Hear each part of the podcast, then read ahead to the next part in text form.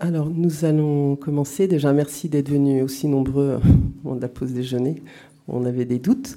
Euh, nous avons décidé de ne pas euh, prendre l'option des PowerPoints euh, parce qu'on a surtout envie d'une interaction avec vous à savoir bah, le sujet de la compensation carbone. C'est un sujet déjà dans la littérature écologique. il y a des sémantiques, des mots qui vont, qui viennent. il va falloir qu'on se les réapproprie un peu. Jérôme commencera par, euh, par, nous, par, revenir sur ce champ sémantique.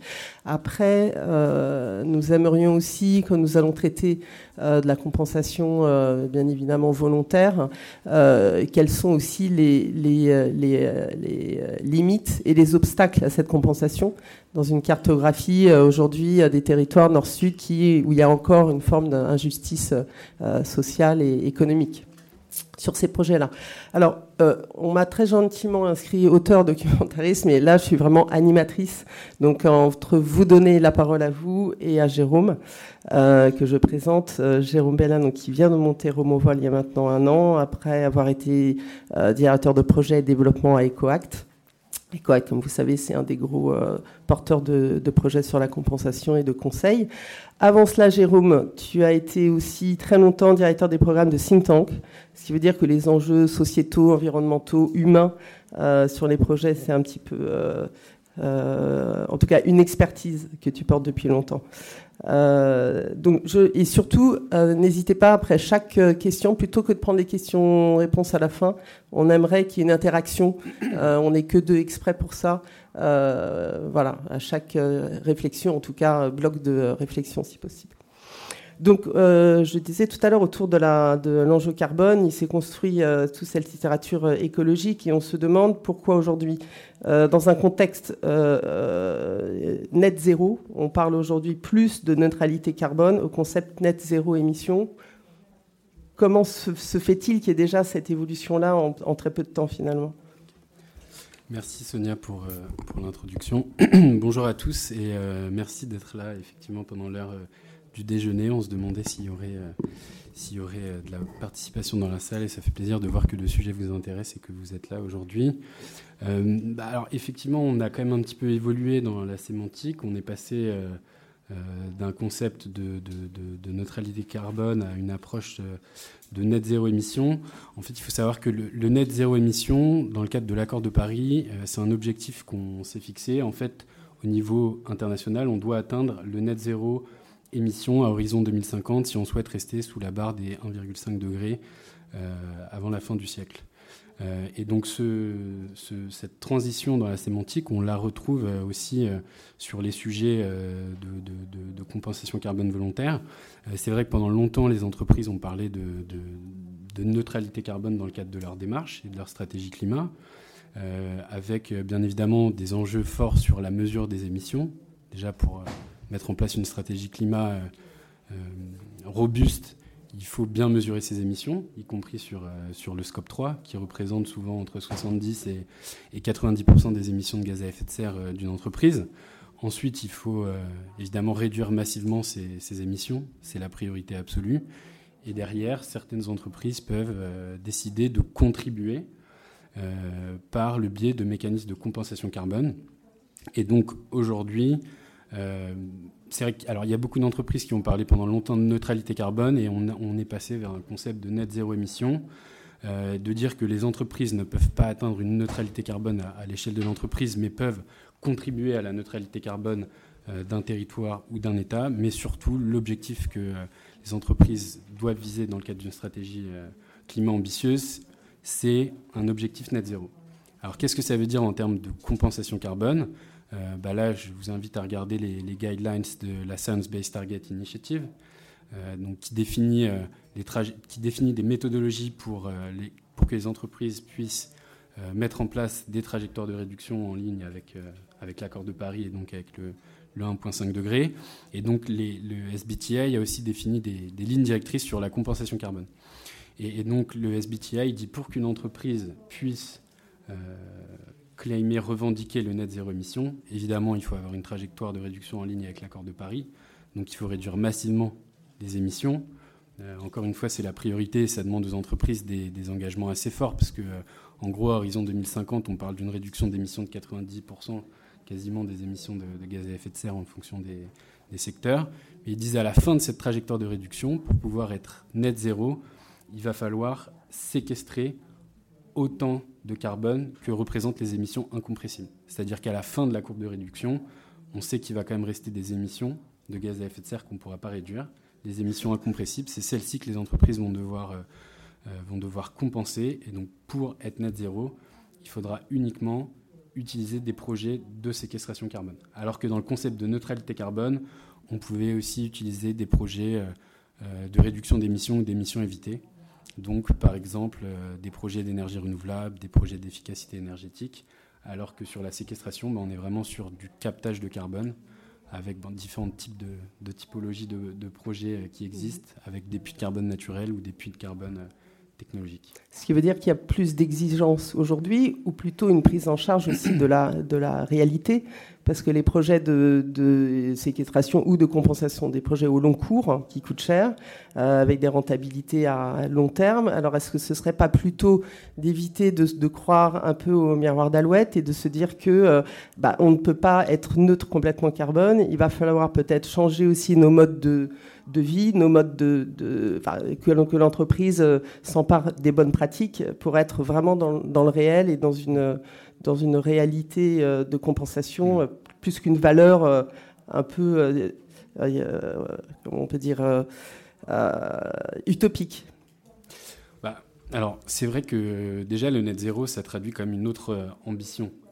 parce que c'est vrai que séquestrer autant de carbone qu'on en émet, c'est quand même un petit peu différent de dire qu'on va soutenir des projets en dehors de sa chaîne de valeur qui sont des projets d'émission de, des projets de réduction d'émissions euh, ou d'évitement d'émissions. Donc c'est quand, même, euh, quand même un petit peu euh, différent. Après, les deux catégories de fonds projet font partie de la compensation. Et souvent, on dit la compensation, souvent on associe ça à planter un arbre, mais en fait, ou à faire des projets de reforestation, mais en fait, les projets de compensation sont vraiment très diversifiés. Il y a ces deux grandes catégories, émissions réduites ou évitées et émissions séquestrées. Et dans ces deux typologie de, grandes familles de projets, on retrouve une diversité euh, énorme de projets. Dans les projets euh, d'émissions réduites ou évitées, on trouvait euh, bah, tous les projets, encore une fois, d'énergie renouvelable. Donc, ça peut être du solaire, de l'éolien, de l'hydro, de la biomasse. ça peut être des projets d'efficacité énergétique sur des sites industriels, mais aussi des projets d'efficacité énergétique auprès des communautés, comme par exemple des projets de foyers de cuisson améliorés ou d'accès à l'eau, par exemple. Euh, et après, dans la deuxième grande famille, les projets de séquestration, on distingue les projets euh, nature-based et les projets plus technology-based. Dans les projets euh, nature-based, on parle des puits de carbone naturels, donc c'est principalement des projets de restauration d'écosystèmes. Donc on va être sur des projets d'afforestation, reforestation, restauration de mangroves par exemple, restauration de zones humides. alors que dans les projets tech-based, on parle euh, plutôt de projets de carbon capture and storage, euh, des DAX, des BEX, bon, voilà, beaucoup d'acronymes un peu barbares, mais qui traduisent une réalité assez différente. Après, ce qu'il faut savoir, c'est que sur le marché carbone volontaire dont on parle aujourd'hui, et peut-être qu'on refera la distinction entre démarches réglementaires et volontaires, aujourd'hui, sur la séquestration, on parle avant tout de projets de puits de carbone naturel, puisqu'aujourd'hui, les méthodologies disponibles dans le cadre des labels de certification ne couvrent pas les, euh, les projets technology mhm. pour le moment. Quand on parle de, de projet, là, je suis tombé euh, euh, sur les analyses de, crédit de, de l'ADEME. De l'ADEME, l'analyse de crédit vendue en 2020 en France, on est à 60% de projets de reforestation, 28% d'énergie renouvelable et les équipements domestiques. On manque un peu d'imagination ou, ou est-ce que si finalement ce sont les entreprises qui elles-mêmes euh, bah, décide de, bah, de, se protéger, d'être un peu protectrice et de ne pas euh, aller à un endroit où elle risquerait euh, d'investir trop ou en tout cas de ne pas avoir une visibilité sur des investissements à long terme. Alors ces chiffres que tu cites, je pense que ça vient du site InfoCC, que je vous invite tous à aller voir si vous ne le connaissez pas déjà, parce qu'il il y a vraiment pas mal d'informations sur les mécanismes de la compensation carbone, les grands principes, l'historique, les bonnes pratiques. et donc là, les chiffres, c'est des chiffres euh, qui concerne toutes les émissions compensées par des entreprises en France sur le marché français. Euh, ça ne veut pas dire que c'est des projets en France. C'est des projets en France et à l'international, mais euh, qui ont été soutenus par des entreprises françaises. Et donc en fait, bah, les chiffres que tu dis, c'est un petit peu les chiffres qu'on retrouve aussi. C'est en fait, globalement, sur le marché volontaire au sens large, il y a à peu près 40% de crédits carbone utilisés qui proviennent de projets d'énergie renouvelable. Donc encore une fois, éolien, solaire, euh, hydro, etc. Euh, un peu plus de 40% de projets forestiers. Alors dans les projets de forestiers, il n'y a pas que des projets de reboisement, il y a aussi des projets de préservation forestière. Euh, et donc là, c'est des projets bah, de préservation de, forêts primaires en Amazonie ou dans le bassin du Congo, par exemple, qui sont un petit peu différents des projets de, reforestation, mais qui représentent finalement la plus grosse part des projets forestiers, dans le chiffre que tu viens de citer. Et le reste, c'est effectivement souvent des projets, euh, des projets euh, alors je ne sais plus comment tu les as catégorisés, mais communautaires et, euh, communautaires et domestiques. Voilà, domestiques. Et donc là, en fait, c'est souvent des foyers de cuisson améliorés. alors je ne sais pas si vous connaissez bien les foyers de cuisson améliorés et vous demandez peut-être quel est le rapport avec le carbone. donc pour expliquer peut-être un petit peu là-dessus, en fait, dans la plupart des pays en voie de développement, euh, pour faire la cuisine, on utilise encore des fours trois pierres. Et donc, pour faire la cuisine, on utilise euh, du bois, souvent issu de la déforestation, euh, pour faire la cuisine. Et donc, on, fait chauffer la marmite sur ce four trois pierres. La distribution de foyers de cuisson améliorés, ça permet en fait bah, de distribuer des foyers de cuisson qui sont plus efficaces, qui en moyenne ont une capacité énergétique, une efficacité énergétique 50% supérieure au four trois pierres, et donc qui permet de limiter l'utilisation du bois et donc de limiter les émissions de gaz à effet de serre liées à, à la combustion du bois. Bon, après, c'est des projets qui ont aussi plein d'autres co-bénéfices et c'est ça qui intéresse les entreprises quand elles soutiennent ce, genre de projet. C'est-à-dire que euh, bah, si je prends le cas des, foyers de cuisson améliorés, en fait, bah, ça permet d'avoir beaucoup, beaucoup moins de, euh, d'émissions de fumée toxiques au sein des habitations. Donc ça permet de réduire le nombre de maladies respiratoires ou même de problèmes oculaires euh, pour les femmes, parce que c'est quand même souvent les femmes qui cuisinent. Et ça permet de passer moins de temps à aller collecter du bois. Et souvent, c'est aussi en partie les enfants qui vont collecter du bois. Et donc, ça leur permet de, bah, d'avoir des, euh, une scolarité mieux suivie parce qu'ils bah, ne passent pas une demi-journée par semaine à, Oui, un petit peu comme les problèmes de l'eau. Après, le, bois de construction, on séquestre davantage parce que là, sur le bois de cuisson, finalement, ça, on capte peu en tout cas pas si mm. longtemps que ça. Alors est-ce que c'est vraiment rentable? Est-ce que c'est pas un peu aussi un effet, euh, un petit peu un effet d'annonce euh, Parce que c'est beaucoup plus sympa de faire du bois de cuisson que d'être dans le, que dans le bois de construction qui, qui, en termes de communication, est moins impactant en tout mm. cas. Bon, ce qui est bien, c'est qu'on ne pourra pas dire que la conférence, euh, tu, tu touches pas les sujets sensibles et que c'est un truc monter entre nous pour euh, qu'on puisse promouvoir notre discours. en fait, je pense que les deux types de projets sont, euh, sont utiles. Encore une fois, il y a deux types de projets. Il y a des projets de réduction d'émissions et des projets de séquestration. Les projets de foyers qui sont améliorés, ils sont importants parce qu'ils permettent de réduire des émissions liées à la combustion du bois. Après, ce n'est pas de la séquestration, c'est de la réduction d'émissions. là, tu fais référence au projet de stockage du carbone, par exemple, dans, dans les projets de construction bois. Là, effectivement, c'est du stockage de carbone à plus long terme. Donc c'est deux types de projets différents, mais pour moi, ils sont vraiment complémentaires. Euh, encore une fois, je pense que la priorité au niveau mondial, c'est de réduire les émissions. On sait qu'il faudra séquestrer autant que d'émissions incompressibles euh, à horizon 2050 pour être net zéro, et ça représente à peu près 13 gigatonnes qu'il faudra séquestrer. Mais en attendant, euh, nous, on pense que c'est encore vraiment important de continuer à soutenir des projets de réduction d'émissions ou d'émissions évitées en dehors de la chaîne de valeur des entreprises. Parce que c'est de ça dont on parle en fait. Les entreprises elles doivent réduire massivement dans leur propre chaîne de valeur, sur leur périmètre opérationnel et dans leur supply chain, mais elles peuvent aller au-delà pour financer des projets, euh, euh, bah, soit de réduction et de séquestration. Et nous, on pense que évidemment, il faut développer beaucoup plus de projets de séquestration, mais il faut continuer à soutenir aussi ce type de, de projets de réduction d'émissions qui, encore une fois, en plus du volet carbone, ont des co-bénéfices hyper importants pour, pour les communautés.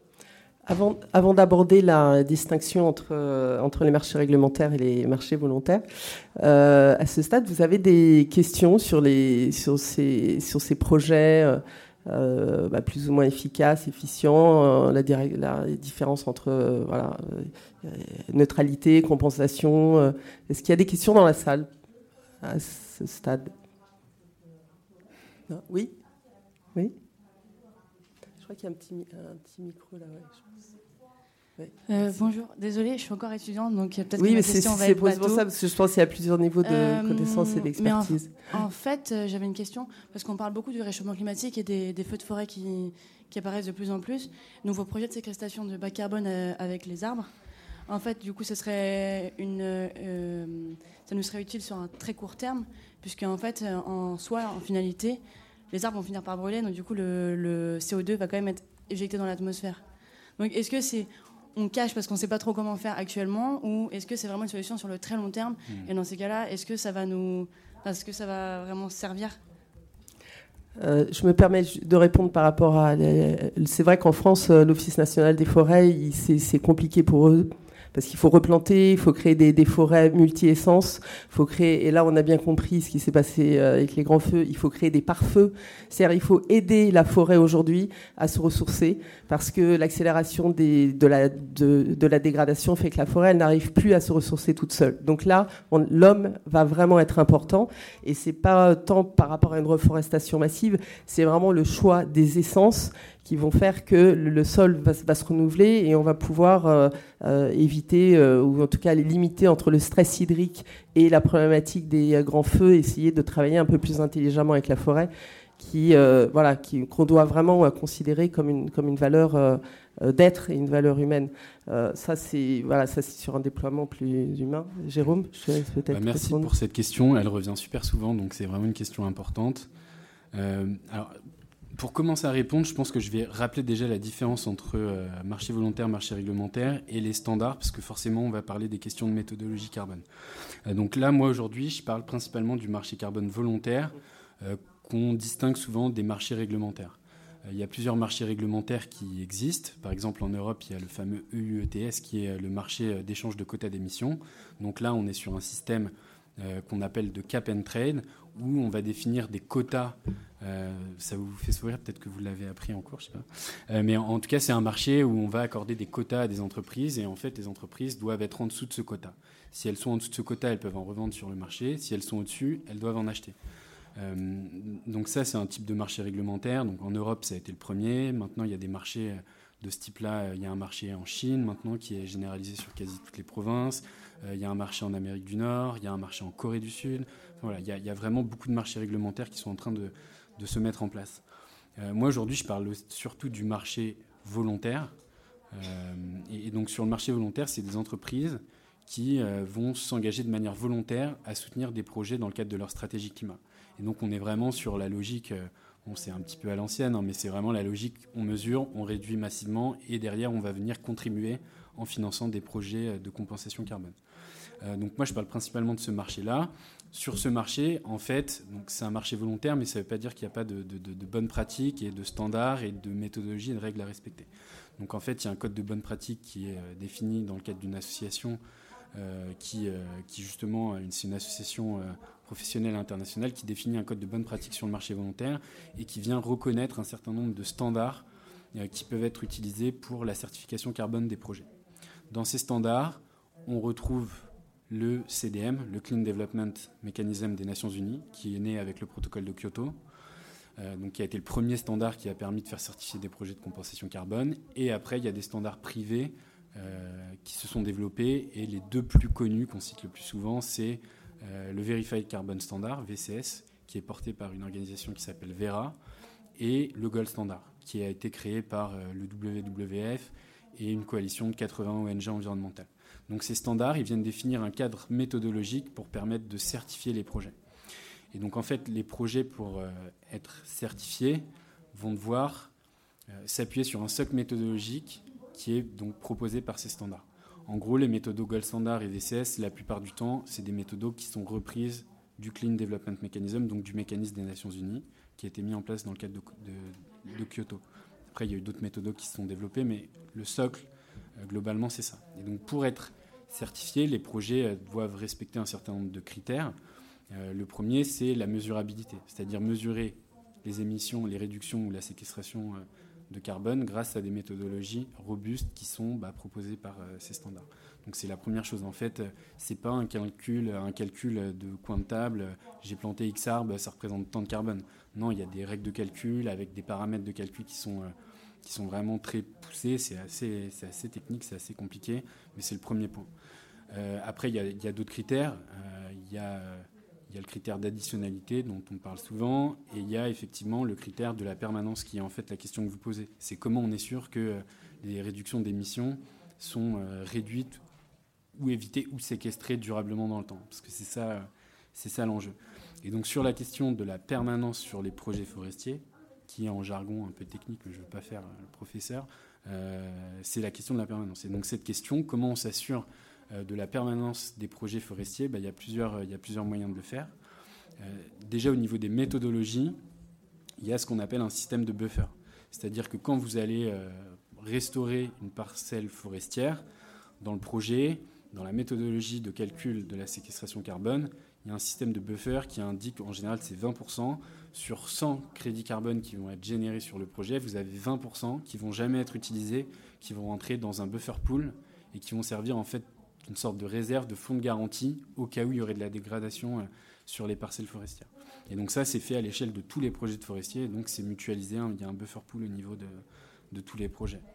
Euh, donc ça, ça permet euh, bah, d'anticiper des maladies, potentiellement des incendies, enfin voilà, la mortalité des arbres aussi liée, je sais pas, à des parasites par exemple.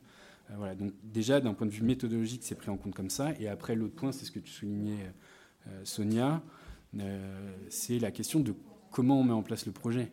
Et le projet, bah, la vraie question, c'est comment on trouve des essences qui sont adaptées et qui seront adaptées dans le futur aux évolutions du climat, euh, comment on met en place des projets qui vont être euh, euh, pérennes dans le temps, bah, de par le fait d'impliquer les populations, les communautés locales dans la mise en œuvre des projets.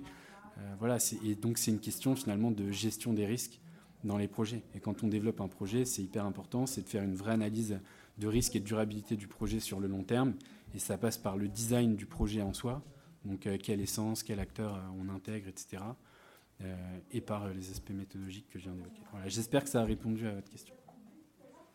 Et après, bien évidemment, sur les, sur les projets, il y a aussi la certification, en tout cas les, les labels qui sont appropriés pour être bien sûr que ce soit, euh, enfin, qu'ils respectent leur, leurs engagements et que la compensation soit faite. Ces labels-là, ils sont au nombre de combien et surtout qui les définit et euh, est-ce que c'est par une cartographie des territoires en mm. France, en Afrique? Est-ce que les labels changent? Qu'est-ce qu'ils intègrent ces labels-là en termes de transparence et de, et de, et de produits?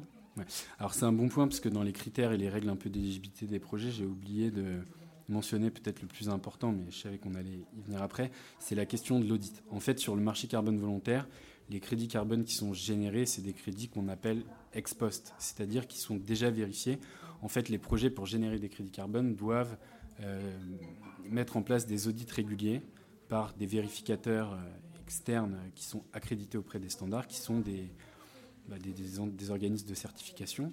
Finalement, ça peut être euh, Bureau Veritas, DNV, SGS, TÜVNord, enfin voilà, des, sociétés d'audit qui vont venir à échéance régulière auditer les projets et vérifier que les projets ont bien permis de réduire ou de séquestrer du carbone euh, dans le temps. Et c'est uniquement après cet audit que les crédits carbone vont être générés vont pouvoir être utilisés par les entreprises.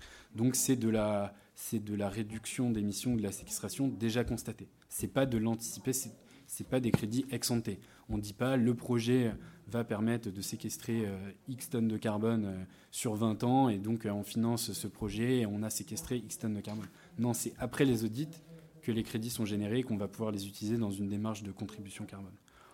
Voilà. Et donc pour euh, continuer sur ta, là c'était pour la partie audit, mais sur, la question sur les labels. Bah, donc les labels, il y a le label des Nations Unies, encore une fois le CDM, là qui va être euh, qui va être modifié dans le cadre en fait de, de, l'article 6 de l'accord de Paris, ça va être ça va être transformé en SDM. Donc on, va passer du Clean Development Mechanism au Sustainable Development Mechanism, qui va permettre de continuer à certifier des projets dans les pays euh, les moins avancés, avec toujours l'idée que bah, finalement, euh, les, euh, les pays les plus développés ont un rôle à jouer et, doivent pouvoir continuer à financer des, projets dans les pays en voie de développement. Donc ça, ça va continuer, mais sous une nouvelle forme, le standard des Nations Unies. Et après, c'est des standards donc volontaires, euh, encore une fois comme le VCS ou le Gold Standard, qui, ont, enfin, qui, marchent sur des systèmes au final de peer review. C'est-à-dire qu'il y a un certain nombre de, comités scientifiques qui vont venir bah, valider les méthodologies qui sont développées par des experts. Et qui les choisit, ces comités scientifiques? Ils sont, c'est, des secteurs publics-privés, c'est que privés, sont des Non, alors c'est privé. C'est des, privés, mais après, bah, encore une fois, enfin, privé, le Gold Standard, c'est une fondation d'intérêt général suisse qui a été créé par euh, le WWF et 80 ONG environnementales. Donc c'est pas euh, un standard euh, qui est aux mains des entreprises, on va dire. C'est un standard qui a été porté par des ONG. Et après, le Verified Carbon Standard, pour le coup, alors là, ça vient plus du privé, ça vient des acteurs, des acteurs forestiers qui avaient besoin de mettre en place des schémas de certification pour réussir à générer des revenus autour de, la, finance carbone, quoi, et, qui avait un besoin de financer des projets. le rôle de la finance carbone, c'est avant tout d'orienter des financements vers euh, des projets qui ont besoin de financement et qui ne seraient pas financés autrement. S'agissant de, ces, de, cette transparence et de, et de la création de tous ces labels, vous avez des questions à poser avant qu'on entame la, la, question des prix, du prix d'ailleurs, comment se détermine le prix carbone? C'est quand même pas rien le prix rachat. Oui, madame?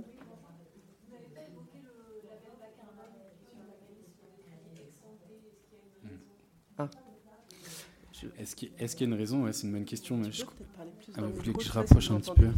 Excusez-moi. Euh, tu sais que tu voulais en parler après, donc euh, c'est pour ça que j'ai pas parlé du label bas carbone tout de suite. Alors le label bas carbone, en fait, euh, donc c'est un, schéma qui permet de certifier des projets qui peuvent être utilisés par des entreprises dans le cadre de leur démarche de contribution carbone, de compensation carbone volontaire. C'est le décret de, de, novembre 2018 qui, qui l'indiquait. Donc c'est un schéma qui doit permettre de certifier des projets en France. Et donc aujourd'hui, il y a, euh, je crois déjà sur le site du ministère, il y a plus de 200 projets qui sont déjà certifiés. Donc il y a des projets euh, forestiers, il y a des projets agricoles, il y a des projets de méthanisation. Enfin voilà, il y a une dizaine de méthodologies qui sont, euh, qui sont développées. Après, c'est vrai que pour le coup, sur, sur le label bas carbone, on n'est pas exactement sur la même logique de vérification que sur les projets internationaux. Euh, effectivement, dans le cadre des projets forestiers, c'est un petit peu différent. Il y a un seul audit pour l'instant qui est prévu à 5 ans, qui va permettre de mesurer le carbone séquestré au cours des 5 premières années, qui finalement est assez faible, parce que quand on plante des arbres, la capacité de séquestration du carbone augmente dans le temps, et qui va euh, calculer euh, l'ex sur le reste de la période, en général 25 ans. donc, donc voilà, on pourrait considérer que d'un point de vue d'audit et d'un point de vue séquestration de suivi des projets dans le temps, c'est un peu moins rigoureux que ce qui se fait sur les standards internationaux. Euh, je vais peut-être pas me faire des amis dans la salle s'il y a des personnes du ministère, mais euh, enfin voilà, j'explique, je réponds à votre question. Euh, mais pourquoi ils ont fait ça? C'est parce qu'en fait, les coûts de certification sont assez chers, en fait, sont assez importants sur les projets. Et plus on met d'audits réguliers, et donc plus on crée des coûts autour des projets, et plus ça fait augmenter le prix à la tonne. Et plus le prix à la tonne est haut, moins on arrive à financer des, des projets. Donc on va passer sur la question du prix après, mais il y a une question de l'équilibre et du, juste prix pour réussir à financer des beaux projets, mais sans que ce soit euh, dissuasif euh, de, venir financer, euh, de venir financer ces projets. En fait, la certification, et c'est une critique qu'on a fait aussi beaucoup sur les, sur, les projets internationaux, c'est que la certification, c'est hyper compliqué, mais du coup, ça coûte cher. Et donc, si on veut assurer bah, les audits, la mesurabilité, etc., etc., bah, il y a des audits, il y a des process de monitoring des projets qui sont très lourds. On parle d'audits tous les ans sur les projets forestiers. Dans le cadre du VCS, c'est tous les trois ans en général, mais c'est des audits qui sont techniques, qui sont complexes, qui coûtent cher. Et donc finalement, ça représente un coût important sur la durée de vie du projet. Euh, et donc je pense que le ministère en France a souhaité euh, réduire les coûts de certification pour faire que les projets, euh, euh, que, que ça pèse moins dans le business plan des projets et faire que euh, les projets soient plus facilement finançables. Voilà, il faut trouver un équilibre entre rigueur et financement. Voilà, mais je crois savoir que le ministère est en train de travailler sur le fait de mettre en place des audits plus réguliers sur les projets forestiers à terme. Ils ont conscience que c'est un enjeu, cette question justement de l'auditabilité et de la vérification des projets dans le temps je pense que progressivement, on va aller vers un schéma de mhm. vérification plus régulière. Et puis des audits réguliers aussi pour éviter les, spéculations euh, et le blanchiment vert, comme on dit. Donc, euh, en effet, il faut vraiment qu'il y ait des organismes, euh, peut-être que l'État s'en emparera un peu mieux, un peu plus d'éthique et de responsabilité de, voilà, de ne pas spéculer sur ces actifs-là aussi. Bah, c'est quand même bien encadré. Hein. Enfin, c'est la DGEC au ministère de l'écologie qui aujourd'hui porte le label. pour la labellisation des projets, ça a été ça a été décentralisé au niveau des préfectures et des réals. Enfin voilà, c'est vraiment suivi par les services de l'État. Je pense que la question, c'est plus comment on fait évoluer un corpus méthodologique pour rendre ça encore plus robuste, mais c'est quand même, c'est quand même bien encadré. Alors on en vient à la question du, prix, euh, les prix carbone qui a quand même euh, un peu explosé ces derniers temps. Euh, pourquoi, comment déjà il est défini? Parce que j'espère qu'il y a des, j'imagine qu'il y a des experts dans la salle, mais aussi des gens qui, arrivent et qui débutent sur ce, sur ce sujet. Donc comment le, prix se fait? Comment il est tracté, sachant que ça reste quand même, on, parle des, du crédit volontaire. D'ailleurs, qu'il y a une grosse différence entre le crédit volontaire et, le, crédit et, les, oui, et les quotas sur le marché euh, réglementaire. Oui, oui, il y a une grosse différence. Aujourd'hui, les quotas sur le marché réglementaire, euh, je crois qu'à fin août, on était à 90 euros euh, la tonne. Donc ça a vraiment augmenté parce que la contrainte est devenue plus forte. Dans le cadre de l'UETS, il y a moins d'allocations qui sont données aux entreprises. Donc finalement, ça, ça, devient plus compliqué d'atteindre ces objectifs. Donc ça fait augmenter la demande et les quotas coûtent plus cher. Alors que sur le marché volontaire, si je prends tout type de projet confondu, on est à peu près à 10 euros la tonne en moyenne maintenant. Euh, donc le prix, comment il est défini Pour répondre à ta question, en fait, c'est ça qui est un petit peu euh, parfois difficile à comprendre, c'est qu'en fait, chaque projet a son business plan. On n'est pas sur un marché euh, fongible, liquide, avec des cotations. Enfin, voilà, c'est, chaque projet a son business plan. et donc le, le, prix des projets dépend des activités de projet. Et donc sur, on, c'est des business plans complètement différents, qu'on soit sur des projets d'efficacité énergétique ou des projets agricoles ou des projets euh, forestier. Donc il y a la réalité des activités de projet. Ensuite, il y a euh, la certification. Tous les standards n'ont pas le même coût. Si on va sur du Gold Standard ou si on va sur du VCS, c'est pas le même coût. Si on prend euh, des standards additionnels, parce qu'il y a des standards qui permettent de certifier l'éco-bénéfices sociaux des projets type Social Carbon par exemple, ou qui permettent de certifier l'éco-bénéfices biodiversité comme le CCB par exemple, euh, c'est quand on intègre les droits humains en plus du, projet. Voilà, c'est pour certifier des co-bénéfices sociaux ou des co-bénéfices autour de la biodiversité, autour du carbone, pour vraiment les faire certifier et les suivre euh, dans le temps. Donc ça, c'est un coût supplémentaire. Donc ça, ça influe sur le coût des crédits carbone. Après, il y a une question de taille de projet et d'économie d'échelle. Plus on a un projet qui va générer un volume important de crédits carbone, plus les coûts de certification vont être lissés à la tonne, donc plus le prix de revient va être, euh, va être faible. Après, ce qui rentre aussi dans le, dans le, prix des crédits carbone, c'est l'éco-bénéfice. Euh, des projets qui mettent en place des activités annexes pour les communautés, par exemple euh, des programmes de formation, euh, des programmes d'accès à l'eau en plus dans un projet de cookstove, voilà, d'autres types d'activités autour du projet carbone en lui-même, bah, ça coûte de l'argent. Donc c'est des budgets supplémentaires, donc voilà, plus de co-bénéfices, plus d'activités de projet, plus de, de coûts. Et après, on est aussi sur un marché, donc il y a l'offre et la demande, en fait.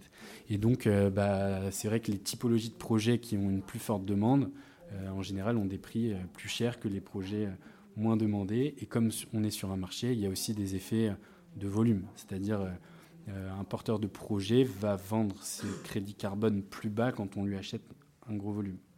Bah, parce que c'est plus facile et moins coûteux de vendre des gros volumes à un client que d'aller vendre des petits volumes de crédit carbone à un très grand nombre de clients.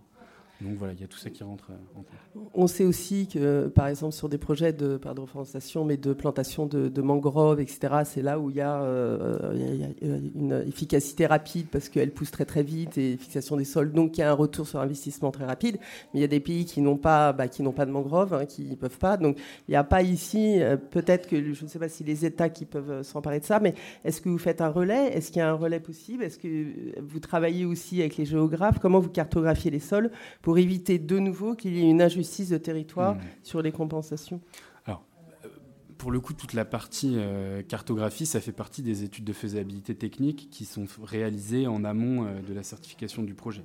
Donc là, on fait appel à des cartographes, à des géographes, vraiment à des experts locaux qui viennent, qui viennent analyser le projet. et tout ça, c'est intégré dans, dans l'étude de faisabilité. Après, le prix, encore une fois, il varie. Tu parles des projets de mangrove. Pour le coup, sur les projets de restauration de mangrove, on a des prix qui sont beaucoup plus élevés. Bon, tout à l'heure, je disais 8-10 euros en moyenne. Là, sur les projets de mangrove, on est plus entre 30 et 40 euros la tonne. Pourquoi? Bah, Parce que déjà, les projets de restauration, c'est des projets de séquestration. Il y a beaucoup plus de demandes. Il y a une demande de plus en plus forte sur les projets de séquestration par rapport à ce qu'on expliquait au début sur euh, le fait que maintenant les entreprises veulent être dans une démarche net zéro et puis juste dans des engagements de contribution à la neutralité. Et donc là, encore une fois, c'est un peu l'offre et la demande. Il y a une demande hyper forte pour ce type de projet de séquestration et, les projets euh, qui ont des co-bénéfices forts en biodiversité, et notamment les mangroves. Mais il y a très peu de projets qui sont certifiés aujourd'hui. il y a, dans le cadre du VCS, il y a six projets qui sont certifiés. Il y en a une quinzaine en cours de développement et il y en a, qui sont en phase de certification. Et il y en a beaucoup dans les cartons. Mais aujourd'hui, il y a très peu de volume disponible et une demande qui est hyper forte. Et donc, ça fait monter euh, les prix. Euh, ce qui est super pour les porteurs de projets parce que euh, bah, ça permet de générer des revenus additionnels et de, financer d'autres projets, d'aller plus loin dans le développement de projets. Mais en revanche, ça pose d'autres enjeux aux entreprises parce que bah, quand on souhaite s'engager sur une démarche de euh, de, neutralité carbone ou de net zéro émission sur le long terme, bah, il y a une question de budget pour les entreprises. Et la question, c'est comment on va pouvoir euh, pérenniser ce budget dans le temps et comment on va pouvoir euh, finalement sécuriser les projets et avoir une visibilité budgétaire sur le long terme dans un marché où les prix voilà, peuvent vous paraître encore assez bas, mais où les prix ont été multipliés par 5 en deux ans. Et donc c'est là que, pour revenir aussi sur le thème de la session d'aujourd'hui, c'est là que réfléchir à investir dans des projets, ça devient intéressant pour des entreprises par rapport au fait de euh, simplement acheter des crédits carbone de projets euh, déjà existants, déjà certifiés. On vient d'apprendre là que la, enfin, je viens d'apprendre que la FNSEA, la Fédération nationale des syndicats des exploitants agricoles, monte un fonds, un fonds vert. Nous on commençait à compenser carbone, avec, euh, on a travaillé sur, sur, euh, voilà, sur les haies, euh, remettre du, du, végétal, de la permaculture, de la biodiversité, etc. Qu'est-ce que tu penses de ça? C'est-à-dire, est-ce que ça va venir en complément? Est-ce que c'est pas un effet d'annonce? Est-ce que euh, ça va être facile pour une entreprise ou pour les, agriculteurs de s'emparer de ces nouveaux projets? Euh, voilà, là, c'est vraiment un sujet, enfin, un exemple précis. Hmm. Bah, j'ai pas forcément de, jugement sur euh, l'annonce de la FNSEA. Moi, je pense qu'il est nécessaire d'investir massivement dans des projets de réduction et, de séquestration carbone. Donc, je pense que toutes les initiatives qui vont permettre de financer des projets euh, sont positives à partir du moment où elles respectent toutes les règles qu'on a évoquées, à savoir l'additionnalité, la permanence, la mesurabilité, l'auditabilité, et qu'il y ait une rigueur scientifique euh, euh, forte. Ce que je peux dire par rapport à la FNSEA, c'est que finalement, les agriculteurs en France, ils ont quand même une difficulté à avoir, au marché, à avoir accès au marché carbone. C'est-à-dire que les petits producteurs les petits exploitants agricoles, leur métier, c'est pas d'aller voir des grandes boîtes du CAC 40 pour leur vendre des crédits carbone. C'est de mettre en place des actions et de mettre en place des nouvelles pratiques agricoles sur leurs exploitations. Donc ça, ils savent le faire. Mais par contre, ils sont, pas leur job d'aller voir euh, ces grands comptes. Et donc, je pense qu'ils ont besoin euh, d'acteurs qui peuvent, euh, qui peuvent les accompagner pour faire la certification des projets et puis pour pouvoir commercialiser ces crédits carbone aux entreprises qui souhaitent les financer. Et donc tu parles de la FNSEA, mais il y a, pas mal d'acteurs qui sont en train de, de, se développer sur le marché français pour permettre euh, aux agriculteurs euh, de euh, bah, justement d'avoir accès à cette certification carbone et aux revenus issus de la finance carbone.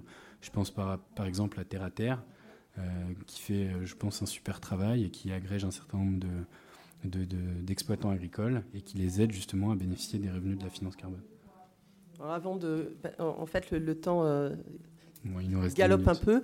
Euh, il nous reste 10 minutes avant de revenir sur des projets de, de removal aussi, parce que ton expertise sur des projets concrets, je pense que c'est bien d'avoir aussi cet atelier-là. Euh, est-ce que vous avez des questions, d'ailleurs, sur dans la salle, si pas, vous avez des envies un jour de compenser? Oui, madame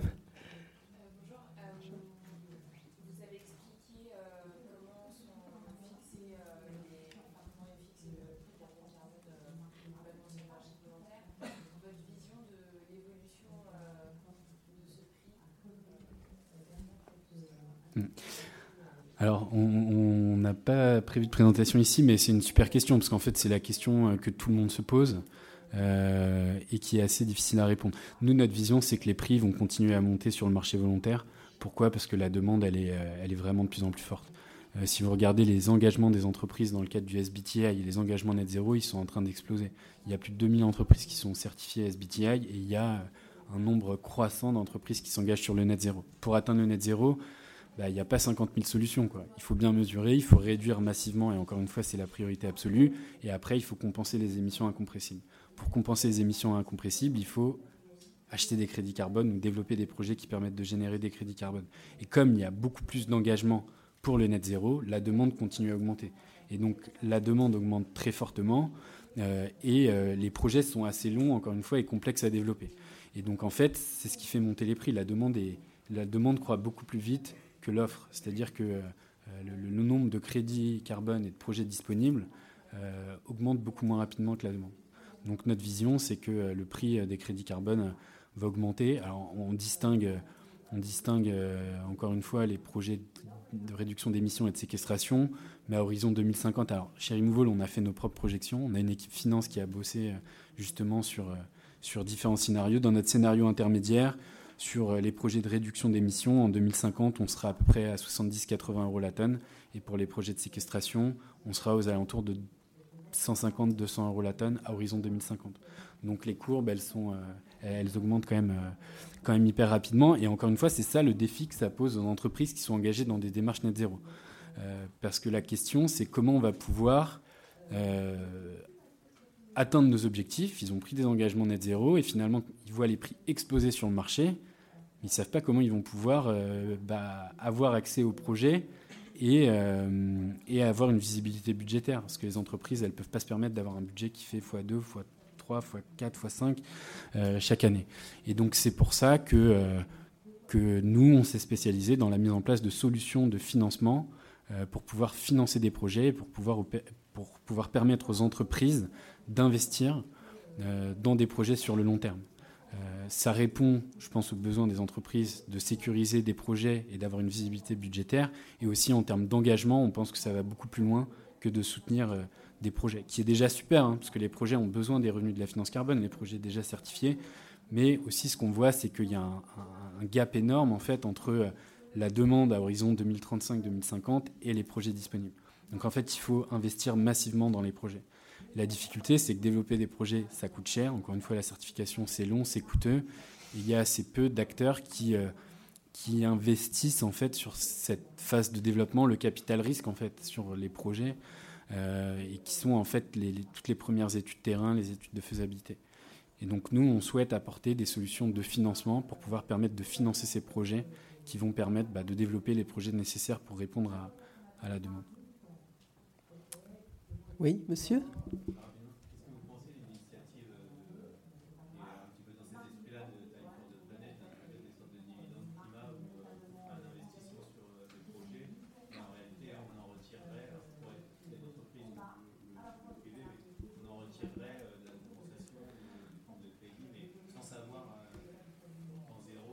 Mm.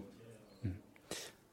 Alors c'est une bonne question et euh, si je connaissais pas l'initiative, ce serait un petit peu compliqué d'y répondre, mais euh, comme ils m'ont euh, consulté pour avoir mon avis dessus, je peux vous répondre.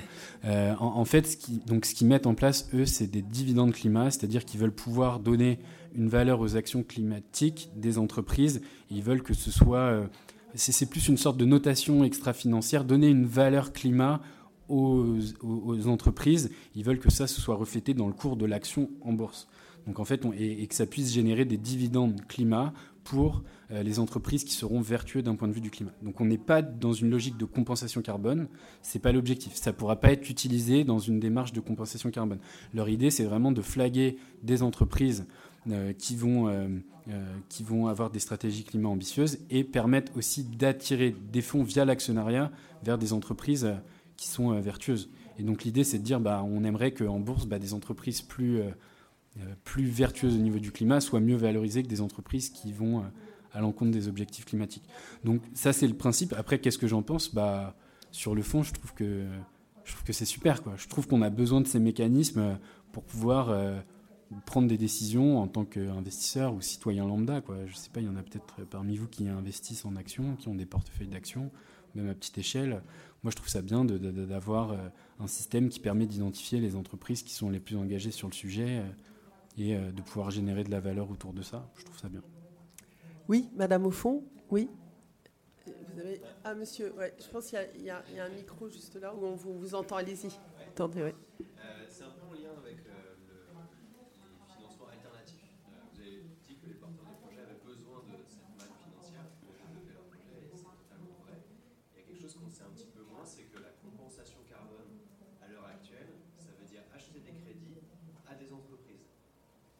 certifications sont out de ce système-là, ça ne peut pas être sur le mécénat. Et c'est euh, bien souvent des, intermédiaires en fait, qui achètent un crédit carbone euh, auprès des porteurs de projets directement, qui se prennent comme à peu près 20 à 40% parfois, euh, et qui vont après revendre aux entreprises.